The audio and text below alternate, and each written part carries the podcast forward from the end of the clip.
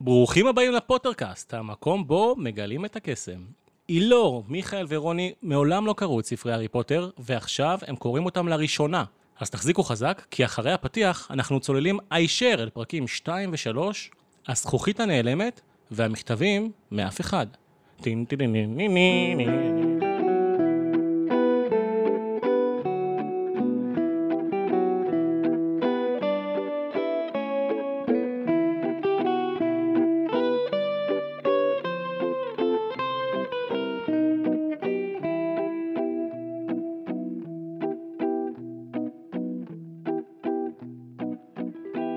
שלום כולם! בפרק השני אנחנו מגלים שהארי פוטר עדיין מתגורר אצל הדרסלים. עברו כבר עשר שנים, ככה שהארי בן עשר וחצי פלוס מינוס, טיפה יותר. דדלי גדל להיות ילד שמן ובלונדיני, והארי רזה וצנום, ככה שלפי תורת הגזע של רולינג קל להבין מי טוב ומי רע. נעלבתי קצת בתור ילד שמנמן. וממש בתחילת הפרק מגלים שהארי ישן ב fucking ארון שמתחת למדרגות. וגם רולינג עושה פה משהו יפה, כי היא מספרת את זה בהערת אגב, כאילו זה דבר שגרתי. ארי מוזנח, לובש בגדים של דאדלי, משקפיים שהוא מתקן בסלוטפ, אחראי להכין את האוכל ומדי פעם מקבל שאריות של דאדלי וחוטף מכות מדאדלי. על המוות של ההורים שלו הוא לא יודע כלום, ואמרו לו שהם נהרגו בכלל בתאונת דרכים. וגם, קוראים לו דברים מוזרים. כשהוא מסתפר, השיער גדל בחזרה תוך לילה. כשרדפו אחריו, הוא מצא את עצמו על גג גבוה, ועוד כל מיני. בפתיחת הפרק מבינים שזה היום הולדת של דאדלי, ומבלי שאף אחד רוצה, ארי מגיע לסיור בגן החיות יחד עם הדרסלים, הכל כיף, עד שהם מגיעים לביתן הנחשים. והזכוכית שמפרידה בין האנשים לאחד מנחשי הענק נעלמת. כן, היא לא, הזכוכית הנעלמת זה לא הארי עצמו. הארי מדמיין או חושב שדיבר עם הנחש, וכולם כועסים עליו איכשהו כתוצאה מזה. זה בגדול הפרק השני, או איך שאני קורא לו, הארי האומלל. ועכשיו אני רוצה לשאול אתכם, חברים יקרים, מה אתם חשבתם על הפרק השני? קלפר, אני ממש ממש ממש עצבנית. ספרי לנו, רוני, למה? אני אגיד לך למה, תודה ששאלת. כי אני חיכיתי, אתה הרי לא הסכמת לנו ל- לקרוא את הפרק הבא עד להוראה מפורשת ממך. נכון. אז חיכיתי בסבלנות. ואז נתת לנו את האור הירוק לקרוא את הפרק השני. ואני ציפיתי לצעקות של פטוניה, אני ציפיתי לה, להרגיש את התינוק, לה, כאילו, אני ציפיתי לכל החוויה הזאת. פטוניה, כן? אילור? למי אכפת? טוניה. אוקיי, זהו, רק-. שהכל יהיה. אני עצבנית, אתם מפריעים לי להיות עצבנית. כן, רוני עצבנית. סליחה שאמרתי סתמו.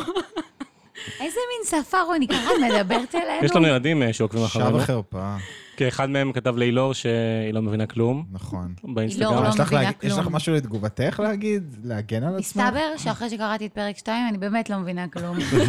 רגע, רגע, רגע, רגע, אז בואו נחזור לרוני עצבנית ואחרי זה נגיע לאילור. כלום. בקיצור, אני רציתי שיספרו לנו על החוויה, איך זה להיות תינוק הארי, איך זה במשפחה כזאת משוגעת. מה אתם מדלגים לי עשר שנים? זה לא סבבה, אתם מדלגים לי על, על פרק זמן ממש ממש חשוב. לא אני כיף. מסכימה, אני מסכימה עם רוני. זה הדבר שהכי הפתיע אותי, בזה שבעצם הפרק השני נפתח עשר שנים אחרי, אני כזה, וופס, רגע, מה קרה? כאילו עבדו עלינו. קדימה. בואו בואו נספר לכם משהו. אני אבא לילדה בת שלוש וילד בן חודשיים. לספר על החיים שלהם זה לא הדבר הכי מעניין בעולם. אותי לא, אבל זה זה מעניין. מפגש. לפחות אני חייבת המפגש. להגיד שלא עניין אותי החיים של הארי. עניין אותי, כמו שרוני אומרת, מה תהיה התגובה ברגע בדיוק. שהם יגלו אותו על פתח הדלת, איך הם יגיבו, האם יספרו לי קצת יותר על מה קרה להורים שלו, על רוצים איך הדרמה, הדברים לא התפתחו הדרמה. שם. אני מחכה הרי ל- אנחנו עושים פה לג'וס. איזושהי קפיצה לרגע שבו כנראה משתנים לו החיים, אבל מה קורה בכל החיים המשמימים האלה? אני רוצה לדעת. אבל מה שכן, אני אחרי הקריאה של הפרקים האלה יצאתי פשוט מזועזע ומצולק. זה מה נורא. קרה, מיכאל? כי זה היה נורא לשמוע את כל מה שהארי עובר. זה, זה כמו הכתבות האלה שאתה רואה על ה... לא יודע, ילדים מסכנים, שאתה מרגיש שאתה מזדהה איתם, וזה היה נורא. מה, לחשוב על הילד הזה ככה, שהוא מושפל ו- ולא נותנים לו להרגיש שהוא משהו. זה היה די קשה לראות את זה.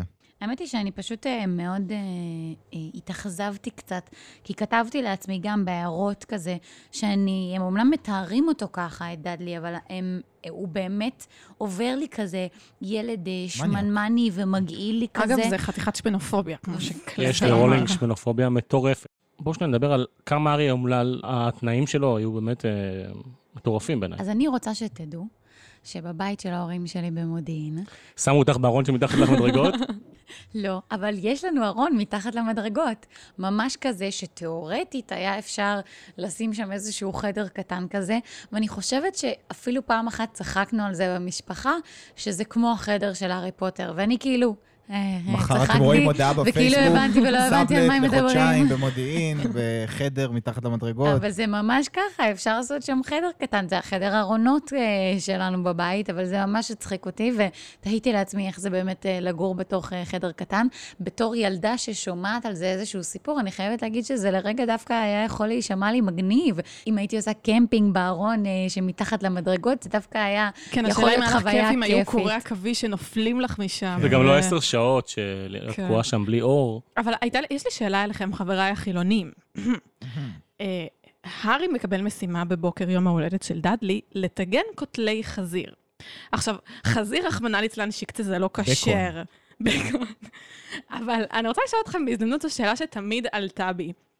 מה הקטע לאכול את זה בבוקר? זה לא בשר, זה דוחה. אבל זה, הנה, זה אנגלי מאוד, זה ארוחת בוקר אנגלית. סליחה, סליחה, סליחה. רגע, שנייה, שנייה. שנייה, יש לי פה הנחת יסוד מאוד שגויה. ההנחה, שגויה. ההנחה שלך אומרת, אתם חילונים, משמע אתם אוכלים חזיר.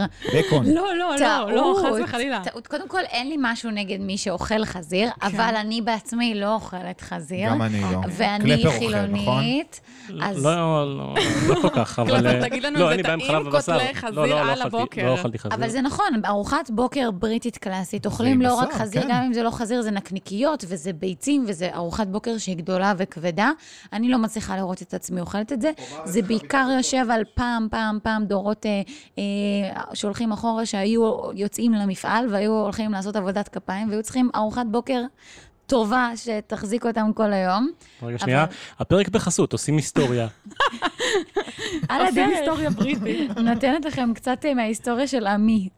אה, עמך זה העם היהודי, אם כבר אומרת שאת לא אוכלת או, חזיר. הנה הגיע, אני לא- אני לא אומר מה רוני. ששאלה על החזיר. דבר ראשון, אני מנסה כל הפרק לא להגיד דתייה, דתייה, דתייה, ואז דבר ראשון היא מביאה את קוטלי החזיר. מיכאל, אותך לא שמעתי על הפרק השני. כן אמרתי שאני מזועזע. אני כאילו באמת נתקעתי בתחושה של הארי, הילד, בתחילת דרכו. והוא פשוט, כל פעם מורידים אותו. לא נותנים לו להרגיש שהוא אולי מישהו. הוא, הוא צריך אין לקום לו זהות, בבוקר, אין לו זהות. אין לו זהות, הוא חי בצילו של דדלי, הילד השמן והמניאק שמתעלל בו כל הזמן. גם אה, ורנון כל הזמן אה, מתייחס אליו בזלזול. איך שהיא מעירה אותו בבוקר, זה כאילו תחושה שאתה... והוא הוא כאילו סוג שכבר פיתח לזה אדישות.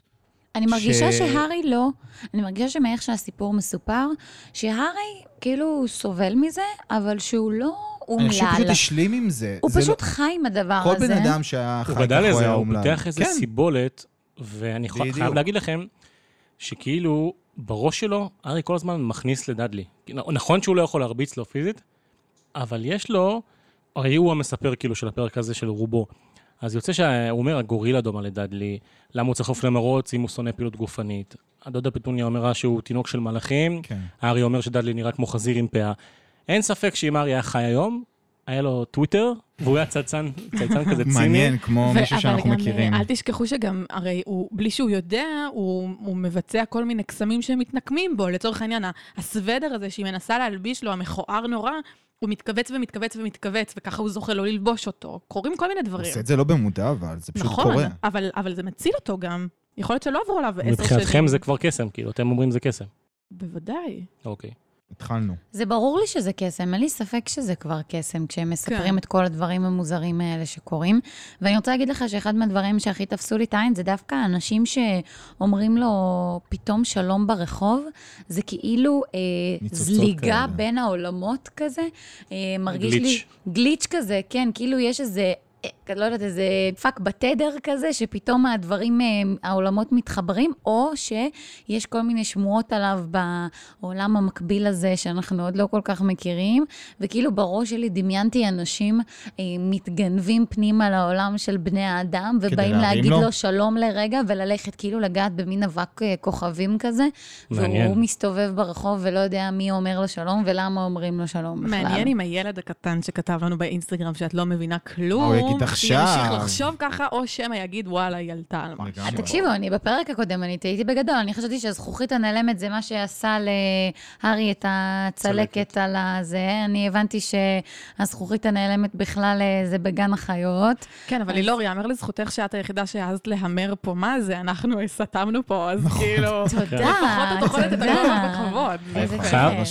חייב להגיד לכם שאהבתי שהפתיח של הפרק השני, הוא היה קצת כמו אקספוזיציה של סרט. זאת אומרת, רולינג ממש תיארה הכל בצורה שאפשר לראות, כזה...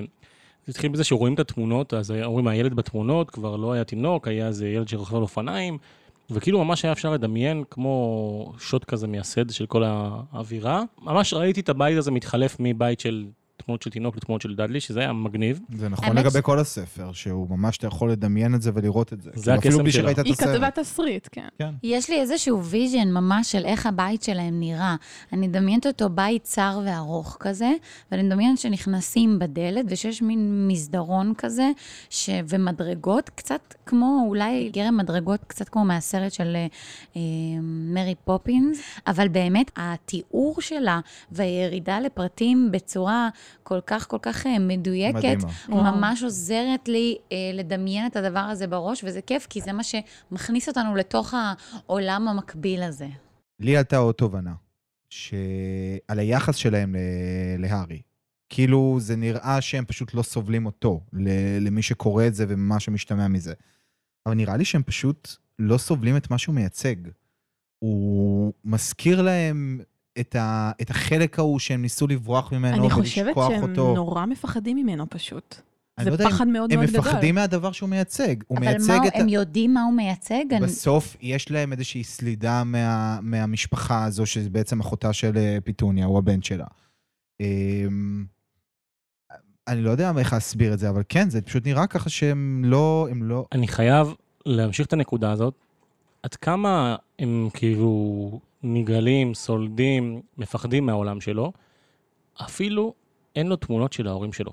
תחשבו על זה, זה מטורף. ילד בן 10 וחצי, אין לו שום תמונה של ההורים שלו.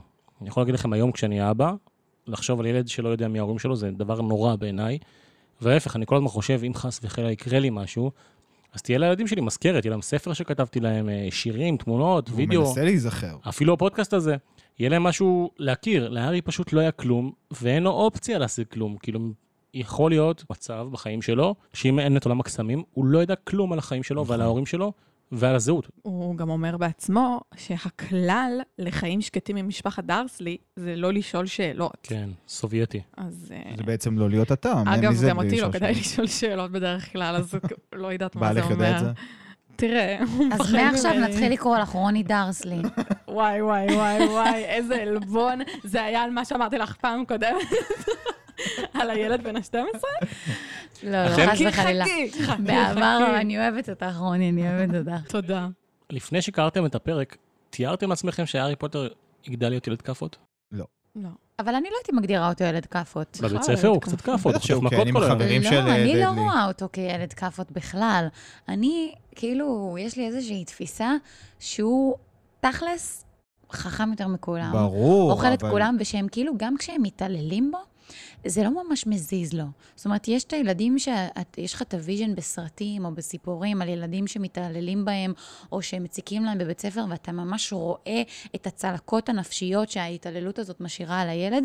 ב vision שלי, זה כאילו לא חודר את הארי. למה זה לא חודר אותו? אני לא ממש יודעת ככה זה- להסביר, אבל זה כאילו לא נוגע בו. הוא עומד שם בשקט, קצת מחייך נכון. ומסתכל עליהם, או לא מחייך, אבל כאילו, עור של פיל כזה, נוגע ולא חודר. אבל ראינו. עכשיו מלא כתבות על זה, גם על ילדים מוחרמים, ואנחנו רואים את זה. וגם בוא, אני, שאני מחפש אייטמים בתוכנית, אני רואה כמעט כל יום פוסט בפייסבוק על אה, איזשהו אירוע שעושים, ש... שילדים לא הגיעו לבר מצווה, בת מצווה, שמחרימים אותם. בסוף, ככה הילדים האלה, הם כאילו כן, גדלים להיות עם. איזשהו חוזק... ילדים יכולים להיות עם ארי רע. היה יכול להיות הילד הזה, שהיה חוגג יום הולדת ואף אחד לא היה בא, ודדלי היה מנהיג כנראה את כל הילדים הוא המוחרמים לא האלה. יכול, כי אף אחד לא היה בא להכין לו אירוע או לחגוג לו יום נכון. הולדת, או להזמין את החברים. סביר להניח. הביאו לו כן. קולב פעם אה, כמתנה, אמרו כן, את זה. פינקה וואו, אותו. שווה. אה, יש לי מחסור בקולבים בבית, בדיוק. העוני הזה, כאילו שהוא אין לו כלום בחיים, בא בהקצנה כזאת ממש הזויה, איך שהוא קם, הוא כמובן מתחיל לבשל, ילד בן עשר וחצי כבר עומד הגן וכאלה, מכין ארוחת בוקר, ואז רואה דדלי בוכה, שיש לו רק 36 מספיק מתנות, או מתנות. 37 מתנות. כן. בוכה בכאילו גם. כן, לא, אבל מתלונן שבשנה שעברה יהיו לו 38 מתנות. מה יותר, הצחיק אתכם או עצבן אתכם? הוא כל כך ילד מעצבן, ואני גם כל כך, בכל הראשונה. קריאת הפרק הזאת הייתי עצבנית על זה שדילגו לי על עשר שנים, אז לא רק שעשר שנים דילגו, גם הילד חתיכת נודניק. גם אמרתי לעצמי, הוא לא יגיע לשום מקום בחיים, הילד המפונק הזה, באמת, כאילו, מה זה החינוך הגרוע הזה? סליחה, אם אפשר לשפוט הורים, אבל תחנכו אותו. זה, המשפחה כל כך אה, נוראית, שממש אה, אה, אני מרגישה שכשקראתי את זה, זה, זה בא לידי ביטוי פיזית. זאת אומרת, ממש יש לי איזושהי סלידה כזאת בגוף, ובא לי כאילו לסיים כבר לקרוא את הפרק הזה מהר ולהעיף את המשפחה המפגרת הזאת, וואי, בגלל שהיא כל ממש. כך אה, מעצבנת ומגעילה, שלא בא לי להתעסק עם זה, כאילו בא לי לדחוק את זה הצידה ממני כבר. לא דיברנו על השיער שצומח לו בן לילה, גם מיכאל כל הזמן מחזיר אותנו לסיפור הילדים והתעללות וזה. אחד הדברים הכי גרועים שאפשר לעשות לילד, נראה לי, זה לפגוע לו באיזשהו מקום בגוף, בגוף שלו, לכסח לו את השיער כל לילה. נכון. ואז הוא מצליח להצמיח אותה מחדש, זה- שזה מטורף. ואני נזכרתי, אם אנחנו כבר בטיפול הפסיכולוגי שלי פה, הרי אתם משלמים לי, אני משלמת לכם אולי, סתם, לא משנה, נזכרתי שכשאני הייתי ילדה, הייתי, השיער שלי, האמת היה צומח מאוד מהר, והייתי באה אחת לכמה זמן לאימא שלי, שתספר לי את הקצוות. אוי ואבוי, לאן זה הולך? ותמיד הייתי אומרת לה, "ת- תקצרי כך וכך, אומרת לה כמה סנטימטרים, מצביעה לה וזה, ותמיד, פעם אחר פעם, היא הייתה, נראה לי שהיא הייתה גוזרת לפי מה שאני ביקשתי, וזה תמיד היה נגמר בבכי תמרורים, שזה קצר מדי, שזה ארוך מדי, שמשהו קרה, זה תמיד הייתי פורצת בבכי אחרי כל תספורת כזאת. זה משהו רגשי שיערי, לא? אולי תביני אותי. לא, אני מבינה אותך לגמרי, ואת עושה לי פלשבק פסיכי למשהו שלא חשבתי עליו כבר איזה 20 שנה בערך. נו, תעלי טראומות, אבל קדימה. בגיל 6 אני חושבת שהלכתי לספר להסתפר, ואימא שלי פשוט אמרה לספר אה, מאחורי האוזן אה, שלי, שיעשה. לי קרה, והוא פשוט עשה לי קרה עד האוזן, ואני בכית? זוכרת את זה כטראומה. אני חושבת שהייתי כל כך בהלם שלא בכיתי, מאוד כעסתי עליה, מאוד מאוד מאוד, והיא אמרה לי, אל תדאגי, זה יצמח בחזרה. למזלה, זה באמת צמח בחזרה. כן, לא אבל. זה, האמת היא שזה טראומה, אז הלוואי והייתה לי את היכולת להצמיח להצמיח. שיער, אה, היו לי גם פעמים שספר סיפר אותי ופשוט לא הייתי מרוצה. והלוואי שהייתי יכולה לעשות ככה, אופס, להצמיח את השיער מחדש, ללכת לספר אחר ולהסתפר אימא שוב. שלי, אימא שלי באיזשהו שלב אמרה לי, ממי, אני מפסיקה לספר אותך יותר, נגמרות הדרמות, לכי לספר ותסתפרי. והלכתי והתחלתי לשלם כסף, ועדיין פרצתי בבכי שנפתחה פה תיבת. פנדורה נוראית. וואו, זה לא נגמר, אני זה מסתכל לא על... ייגמר גם. אני בגיל 11 הלכתי בעצמי לספה, אמרתי לו, תעשה לי קוצים, זה מגניב. לכולם יש קוצים. ואז תחשבו על עם דד- הג'ל, על זה, דדלי עם חוכובה. קוצים כזה. אבל רוני, היום אין לך את הבעיה הזאת יותר. אז סליחה, זה שאני... למה? למה? למה, למה? אין את הבעיה? רגע, לא, תסבירי לקהל שלא לא יכול לראות. כי אתם לא יכולים לראות אותנו, אבל רוני לא סתם דתייה, היא מסתובבת עם כיסוי ראש גם. מלא, מלא, לא רואים בכלל את השיער. הפעם הראשונה שראיתי אותך ככה, זה- הייתי בשוק. ספרו לי כל אחד מה חשבתם עליי בפעם הראשונה. שראיתם אותי עם כיסוי ראש. בפודקאסט הבא. ואז הם הולכים לגן חיות, וארי נהנה, ויש לו יום כיף, הוא קיבל כאילו ארטיק לימון, והוא אומר, וואו, איזה כיף לי, לא, בכלל לא חושב על משהו אגב, רע. אין על ארטיק לימון. אני לא. חולק על זה. מלון. אבל קוקי אם לידה. גלידה מושחתת או ארטיק לימון. וואלה, בוחרת בלימון. ארטיק זה, מבחינתי זה הקרח, זה רק הקרח. כן, נכון. זה. גלידה כן. זה קוקילידה, אתה אה. הלכת לעולם אחר. המפגש שלו עם הנחש, אפשר ממש להשוות בין הארי לנחש. זה כאילו סוג של אותו סיפור. הארי הוא גם כלוא באיזשהו מקום שזה הבית של המשפחה הזו, הוא גם סוג של עובר התעללות ו- ולא מוערך ומזלזלים בו והכל, כמו שדדלי מתייחס לנחש הזה. אמ, וכאילו, זה מדהים שהדמות היחידה עד עכשיו שהארי יכול להזדהות איתה זה, זה נחש בגן חיות. ואז הוא גם שחרר אותו. והוא שחרר אותו כמו שהוא היה רוצה שישחררו אותו, וכמו שיקרה בטח בהמשך. ועוד הוא מתנקם בדאדלי, שהוא בא לנסות כאילו לנגוס לו את ברור. הרגל. אני הולכת כן. להגיד הערה שהיא מאוד רוני, אבל אה, אני פתאום עכשיו, תוך כדי שאנחנו מדברים, אני אומרת, דיברנו על נחשים, אז אני- אני פיתון. אני רוצה להגיד שהנחש הזה, אולי הוא קצת כמו הנחש של אדם וחווה. או, וואו. וואו. שיעור תנ"ך, לא בחסותי. אלא בחסות אילור לא, צחור. תכף רוני תדבר על הגשמה עצמית. היא כן, היא לא, תספרי לנו. תספרי לנו איך הנחש הוא כמו הנחש של אדם וחווה, זה מעניין. כי האמת היא שהנחש הזה, עד כמה שהוא כאילו היה נחמד להארי, הוא עבר לי נבזי. הוא עבר לי אה, נחש מסוכן אה, ולא טוב. בסופו של דבר הוא לא פוגע בהארי. אבל נטע כי הוא נחש, לא, אבל הוא הוא לא היה עדיין כזה. אני בורח דמיינתי את ועושה ה- נזק. הוא בסופו של דבר עושה נזק להארי. אבל זה כמו. שהארי, בשנייה הראשונה שהוא יאכל, הוא יברח, כי בן אדם שהוא כלוא איפשהו, הוא בורח. אם זה היה דוב פנדה ולא נחש, גם כן זה היה עובר לך ככה? לא בטוח. לא, אבל נחש הוא באמת מאוד ערמומי, לא צודקת. אבל הנחש לדעתי מסיבה מסוימת הוא כזה, והוא בסופו של דבר, על אף שהוא מקשקש ככה ומתלחשש עם הארי, וכאילו מרגיש לנו שנוצר שם איזשהו חיבור, חיבור. איתו, בסוף הנחש עושה להארי נזק. זאת אומרת, הוא יוצא ובורח ומעיף שם את אה, דאדלי ואת החבר שלו על הדרך, ובסוף הוא הופך את כל הבלגן הזה, והארי יוצא נדפק אבל הארי בסוף, מהסיפור הזה. נראה לי, הוא- זה מה שהוא רצה שיקרה, והוא היה מבסוט מזה. מעצבן אותי שאני אומרת הארי, בגללכם אני נדבקת לזה. הארי. איך צריך. להגיד? רגע, אילור, איך צריך להגיד? הארי פוטר. הארי אוקיי. פוטר. אבל אני רוצה להגיד לכם, שהאנגלים ההארדקור, אז הם... עוד אה, שיעור היסטוריה בחסות אילור. האנגלים צפור. ההארדקור, כשיש את הדאבל טי, פעמיים מטלט ה-T, אז הם לא מבטאים את זה פוטה, הם מבטאים את זה פואה. הם כאילו מעלימים, הם כאילו מעלימים את ה-T. פודקאסט. גם- אם אני אגיד לך ליאול, אז זה כאילו, הם מעלימים את ה-T, אבל אם יש T אחת, אז הם מבטאים אותה. אז אפשר. אז אפשר כאילו להגיד, הבריטים הכבדים יגידו לך. הארי פוטר, או ליטל בוי, אז לא, אז זה הארי פוטר וליטל בוי. אוקיי. תודה רבה, החכמנו. אגב. אני רוצה להגיד לכם משהו. אני כאילו קראתי את ה- את החלק הזה עם הנחש, ואני ממש דמיינתי את הסרט. אני מעולם לא ראיתי, אני לא חושבת שראיתי את הסצנה הזאת בסרט, אבל ממש הצלחתי לדמיין איך זה, את המוזיקה ואת כל הזה, זה- זה הפחיד אותי, ב- ב- פחדתי. אצלי זה עבר דווקא כל כך חיובי כלפי... אבל הארי נחש הוא ערמ- הוא פוטר. ערמומי. לא נכון, אני חושבת שהיא חשבה מראש על נחש, והיא לא סתם בחרה נחש. רק אני רוצה לסיים בעונש של הארי, שנבין כאילו את העונש, כי זה משהו מטורף.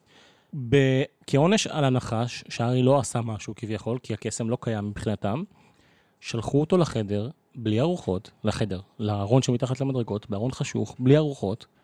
בעיניי אלה תנאים שאפילו רומן זדורוב מסתכל על זה ואומר, בואנה, זה יהיה באמת חוסר צדק, זה, זה באמת אה, מוגזם. אז אני, פשוט זה, זה מטורף התנאים האלה בעיניי. ו- מה זה מטורף? זה לא בסדר. אמרת קודם רווחה על בדיוק. זה שהשאירו את הילד מחוץ, אה, אה, מחוץ לבית על המדרגות, זה רווחה. נכון. הארי פוטר צריך עובדת סוציאלית פשוט. הוא צריך את מיכל פעילן, שתבוא לעשות סדרת כתבות אצלו. מיכל- שנייה, בוא נסמס למיכל. אה, מיכל, אם את שומעת את זה, אז אז ספרי יש לנו פה מה... ילד כן. שצריך עזרה. שצריך כתבה. טוב, ונעבור לפרק השלישי. אה, המכתבים מאף אחד. יש לי הרבה מה להגיד על זה. תכף אני אתן לכם תקציר קטן לטובת אלה שלא קראו את זה. אז ככה, מבינים שהארי היה ימים או שבועות בבידוד. זה לא היה כמה שעות, הוא אמר כי זה העונש הכי גבוה, שה- הכי גדול שהיה לו, דדלי כבר הספיק להרוס. אפרופו בידוד, כאילו, תחשבו, אתם הייתם בבידוד עכשיו בקורונה? יצא לכם? כן, ודאי, עם ודאי. ילדה מה קטנה. הבידוד הכי ארוך שהייתם? לבד. שעה עם הילדה. לבד, לא עם... לבד הייתי עשרה ימים. היית עשרה ימים? את היית גם? שלושה שבועות האלה, כן. שלושה שבועות ישבת לבד? לא לבד, היינו עם כל המשפחה ביחד, אבל... אה, זה לא... לא, אני הייתי נכון. לבד, בדירה לבד. אני הייתי יומיים זה- בבידוד לבד והתחרפנתי לחשוב מה זה כאילו... יומיים? מה זה יומיים? לא יומיים, ואז. יצאתי, כי אז גילו שזה שחולה הוא לא באמת חולה. סיפור נהדר. אגב, זה כתב אה, חדשות שגילו את זה. אז כן, מבינים שארי היה ימים או שבועות בבידוד, ואז ארי מקבל מכתב, ולא מצליח לקרוא אותו. נורא עצוב, אבל בתמורה הוא מקבל רילוקיישן מהארון שמתחת למדרגות אל חדר שינה מפנק. כנראה שהדוד ורנון הבין שכתבו עליו לקרואות לא טובות בבוקינג, אז הוא שדרג את התנאים. בינתיים דאדלי בשוק שלא מספרים לו מה קרה, כל כך בשוק שהוא גם זורק את הצו שלו, מה שנאמר ונכתב בנונשלנט מוחלט, כאילו מי לא זורק צו מהחלון שלו פעם בחיים? ואז כל יום ארי מקבל יותר ויותר מכתבים, הדוד ורנון מאבד את זה, בשלב מסוים המכתבים מגיעים מכל מקום, מורידים חצי שפם לוורנון, והוא מחליט שכולם נוסעים משם. ואם יש משהו שלמדנו מההיסטוריה, אף פעם אל תיסעו לאן שמישהו עם חצי שפם אומר לכם לנסוע. ואז מר ורנון. ואז מר ורנון נהיה 007, מנסה לאבד את מי שעוקב אחריו, לא כל כך מצליח. הם מגיעים לבקתה הזויה באמצע אגם. אגב, בישראל היו משווקים את זה צימר רומנטי ומבודד במרכז הכנרת, וחסרים חדרים עכשיו, זה אחלה. רק 5,000 שקל הלילה. ואז, וואו, בס... זה זול. כן. איפה זה? אני סתם, עכשיו סתם. נוסעת. ואז בסוף הפרק אה, דפיקה בדלת, ב-12 בלילה, בדיוק באמת של ארי, ואז עצרתי אתכם מלקרוא, כי שם נגמר נכון. הפרק הזה, ואתם לא יודעים מה קרה בעצם. הרגת אותנו. אז השאלה המתבקשת, מי בדלת? אז, כל- אז רגע, אז אני חושבת שיש לי ניחוש טיל למי בדלת, אוקיי? אני לא עונה. אני חושבת שמי שעומד מאחורי הדלת זה מי שאמרנו קודם, עכשיו ברח לי השם שלו, עם השיער הגדול וההוא שהגיע מהאופנוע. אגריד. כן, אמרנו שיש לו לב טוב, ואני כאילו כל הפרק הזה הרגשתי שכולם נגד הארי, כל העולם הזה נגד הארי. ובכלל, כאילו, פעם ראשונה, כשהוא התחיל להסתיר ממנו את המכתבים, אמרתי, רגע, רגע, רגע, אולי המשפחה שמגדלת את הארי כן יודעת משהו על כל העולם הזה של הקסמים והכל, כי עד עכשיו אני חשבתי שהם לא כל כך יודעים מה זה הדבר הזה ומה קורה, ושהם לא בעצם מבינים כלום ושקצת בא להם בהפתעה. ופתאום כשהאבא מתחיל אה, להחביא את המכתבים ונלחם על חייו, הבן אדם ישן אה, כל הלילה בפתח הבית ודוחף את כולם החוצה רק בשביל שהם לא יראו את המכתבים, התחלתי לחשוד. ואז הרגשתי שהארי ממש במצוקה, ואני כאילו חושבת ש... האגריד עבר לי היחיד שהוא כזה הכי טוב לב עד עכשיו, ו- ולא יודעת למה מרגיש לי שהוא בא להציל אותו כזה. אני חשבתי שזה פשוט מישהו משם, מישהו מה, מהיקום הזה שאנחנו, שאנחנו לאט לאט מבינים שהוא קיים, אבל אני לא חושבת שזה מישהו ספציפי. לי גם עלו כמה שמות, דמבלדור, אגריד גם, או זאת שהייתה חתול, לא זוכר את השם שלה. כאילו, נראה לי, זה כנראה מישהו מהעולם ההוא. אה, אני אבל- חשבתי שזה יהיה מי ששם אותו בפתח הדלת. בוא'נה, אבל ורנון, כאילו, הוא היה בחתיכת התקף פסיכוטי נשמע, כאילו, ממש יכלתי לדמיין אותו ב- בטירוף. בטירוף, בורח, לא רואה בעיניים, כאילו, רץ, ואתה בעולם התקשורת מכיר אנשים בקיר. פסיכוטיים. ואני מכיר, לא, יצא לי להכיר לא מעט, כן, יש מדי לי יום. שתי שאלות אבל שאני תהיתי לגביהם. אחד, למה הם לא נטשו את הארי? הם כל כך שונאים אותו, הם כל כך לא אוהבים אותו, הם כל כך אה, מפחדים מההשפעה של המכתבים. האלה. גם לי יש תשובה למה הם. פשוט לא קמו וברחו? והשאירו את הארי? אתה. בדיוק נקודה שרציתי לשאול אתכם. באחד לאחד. קלפר מתעלם ממנו? מצד- כן, מצד אחד... אנחנו אומרים לא, שיש לא, שם- אני אני אתן לכם. אה, טוב. יש קמצנות אובססיבית על הארי, אבל מצד, ש... מצד אחד הוא חי, כאילו, הוא נשאר בחיים והוא לא בבית יתומים. יש אובססיביות להארי נקודה. נכון. ואני חושבת שהם פשוט נורא מפחדים ממנו, בגלל זה הם גם משאירים אותו קרוב אליהם, כדי Mm. להרגיש את תחושות השליטה. אה, אני חושב שהם פשוט רוצים לשמור עליו ושומרים עליו ככה בקנאות, ועובדה שהם לא פשוט זורקים אותו שקורה הדבר הזה במכתבים, הם פשוט נראה לי שומרים עליו, ומבחינתם זה לשמור על הסוד הזה. כי ראינו בפרק הקודם, בפרק, בפרק הראשון, כמה הם כאילו נחרדו לשמוע את השם שלו, ושהנה זה חוזר אליהם, העולם הזה, הם, הם רוצים לשמור על זה בסוד. אבל זה הם כאילו רוצים שזה הזדמנות לא- להעיף אותו. אבל הם כנראה חוששים שאם הם יעיפו אותו, אז זה יצא לאט-לאט, והם לא רוצים שזה יקרה. יש את הקטע שדדלי דופק תצוגות אופנה, נכון? עם הבגדים של הבית ספר הזה, והתגובות של ההורים שלו, כמו בפעם הראשונה שאמא שלי ראתה אותי על מדים. התחילה לבכות, לפחד, להיכנס ללחץ כזה. והדיסוננס בין מה שהיא חושבת למה שהארי חושב זה הארי. אני מקפיד. אין סיכוי לעשות את זה. יאללה, תחפשי. אתה ממש, עושה את זה יפה, מיכאל. הארי. יפה. מיכאל, אתה יודע שיש לך גם קול רדיופוני מאוד? כן. כן? אחד הרדיופונים. המעריצים אה, מאוד אהבו. המעריצים? חוגגים. יואו, אתה אתה- תודה, אתה אחראי תודה. לאינסטגרם, אתה תגיד לי. נכון. יש לי עוד שאלה. אני תהיתי, האם כל המכתבים שמפציצים את הארי בהם, האם... זה מתכלה. הפרק מוגש בחסות תאגיד אלה. האמת כל שלא. התל אביביות שלו, מיכאל, פשוט הכל חייב לצאת, אתה כזה תל אביבי. למה לא קיבל את זה. במסרונים? סתם, לא, זה לא מה שרציתי למה לא להגיד. בקבלה? רציתי להגיד שאני לא יודעת אם המכתבים האלה הגיעו מבן אדם אחד שיצא מחורפן ושלח 700 אלף מכתבים, חד משמעית. או שיש 700 אלף אנשים ששולחים את כל המכתבים האלה. זה כמו אלה בפייסבוק שמוסיפות אותי כל מיני כאלה מהחמאס. הודעות כזה, אני, אני חבר טוב שלך, או כל מיני לא, זה גם כמו, זה כמו מס הכנסה, אתה לא יכול לברוח מהם, הם ימצאו אותך בכל מקום, הוא יברח לטיזינמוביץ'. אבל הם אמרו שעוד מעט, הם אמרו בפרק הזה, שעוד מעט הולך להיות להארי יום הולדת. ומרגיש לי אף ש... אחד לא התייחס לזה, אבל. ומרגיש לי שכאילו אולי זה לא בן אדם אחד אה, משוגע שמפציץ אותו, אלא זה מלא מלא אנשים, אה, לא יודעת מה, אולי התפרסם איזה משהו בעולם המקביל אה, מעניין. של הקוסמים, ועכשיו אה, כולם אה, שולחים לו מלא מלא זה מכתבים. מתקשר לאלה שאמרו לו היי כל הזמן, וכאילו ב... נכון? כן, למה? מי שולח? כאילו, הבן אדם אחד שולח את כל המכתבים האלה? כאילו משהו התעורר בעולם ההוא, שמחפשים אותו. מה לדעתכם כתוב במכתבים?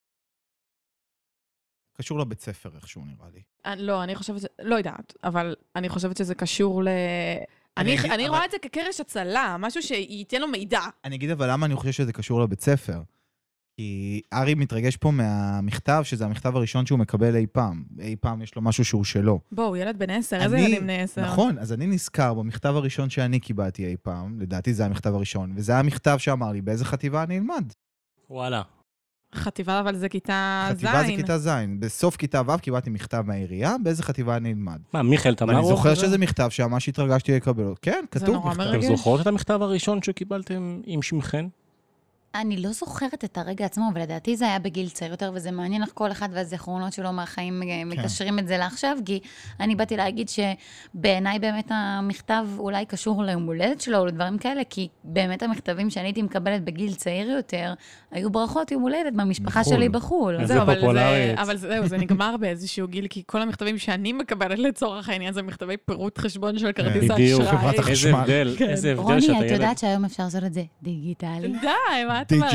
יש לי כל כך הרבה כרטיסים, אני כבר לא עוקבת אחרי כל כרטיס. זה מדהים שארי, כאילו ילדים מתלהבים מכל מכתב שמגיע אליהם, ואני כל מכתב שמגיע, באמת כמו שאת אמרת.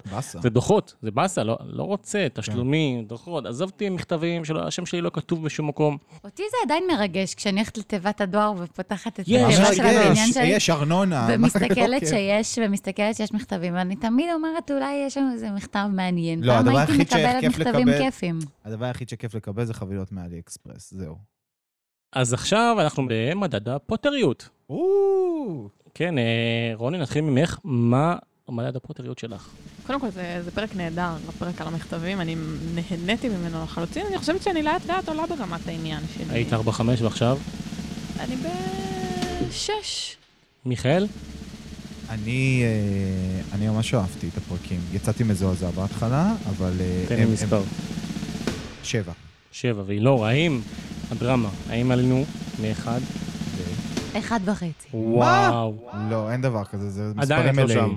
לא, זה עוד לא הצליח להכניס אותי במאה אחוז. השיחה איתכם פה עושה לי את זה הרבה יותר כיף. אבל בפועל. כשקראתי את הפרקים, זה... אני עוד לא שם, מה אני אעשה? זאת האמת, מה לשקר לכם? ולסיום, בפרק הבא אנחנו נדבר על הפרקים 4 ו-5, שומר המפתחות וסמטת דיאגון. אז אה, מה לדעתכם יקרה בפרקים הבאים? אז לי נראה שבפרק הבא אנחנו הולכים להבין קצת יותר על כל הדברים המוזרים אה, שקורים להארי. גם השיער, גם הסוודר מפרק 2, גם המכתבים עכשיו מפרק 3. ומשום מה, מרגיש לי שהוא הולך להפסיק לחיות עם המשפחה שלו. משהו שם הולך אה, להתפוצץ שם, לא יודעת למה. אה, ועדיין, על אף הפיצוץ, ועל אף זה שכאילו הם כל כך לא סובלים אותו, לא סובלים אותו, מרגיש לי שבסוף, ברגע האמת, שבו הארי יעזוב, הם לא באמת ירצו שהוא יעזוב. ואני לא כל כך מצליחה להבין למה יש לי את התחושה הזאת. לדעתי, אה, שומר המפתחות, כאילו, יכול להיות שאולי הארי יגלה שזה הוא, זה יכול להיות אופציה, אולי זה התפקיד שלו שם, בעולם ההוא. אה, והסמטה, אולי זה המקום שאליו הוא יגיע, אולי זה הבריחה שלו. יפה, טוב, אנחנו נגלה הכל בפרק הבא. אה, אילור, אני מזכיר לך שהניחוש הקודם שלך היה לא טוב, אולי הניחוש הבא. את לא מבינה כלום. וזהו, אני רוצה להגיד לכם תודה רבה. אילור, ספרי לנו, ספרי למאזינים, איפה אפשר למצוא אותנו? אז אה, חברים יקרים, אנחנו נשמח שתעקבו אחרינו גם באינסטגרם וגם בפייסבוק, ושתאזינו לנו בכל אפליקציות הפודקאסטים, בספוטיפיי ובאפל אה, פודקאסט ובגוגל פודקאסט כמובן. אה, ואם אהבתם את הפרק הזה, אז אנחנו גם נשמח שתשתפו אותו ותעבירו אותו הלאה לחברים שלכם, לכל מי שאוהב הארי פוטר, וגם למי שרק ראה את הסרטים, וגם למי שלא קרא בכלל. והכי חשוב, מיכאל מזכיר לי כאן, תדרגו אותנו באפליקציה בבקשה. כמו נהגי מוניות מעצבנים, שכשאתה יוצא מהגט טקסי, הוא אומר לך, רק תשים לי חמישה כוכבים. אז כזה. עלק, איחרת אבל לי הפעם ברבע שעה. תשימו. הפעם תשימו, אנחנו לא כן. נאחר. וכמה תודות מיוחדות, אה, אור אליעז, שאנחנו מקליטים אצלו, תודה רבה. אה, יותם רוזנטל, שעובד לנו אה, על הסאונד ועוזר לנו בזה. ואופיר כהן, שניגן ויצר את הפתיח המדהים שלנו. ולכם, מאזינים, תודה רבה, ושיהיה לכם שבוע מדהים. ניפגש. ביי.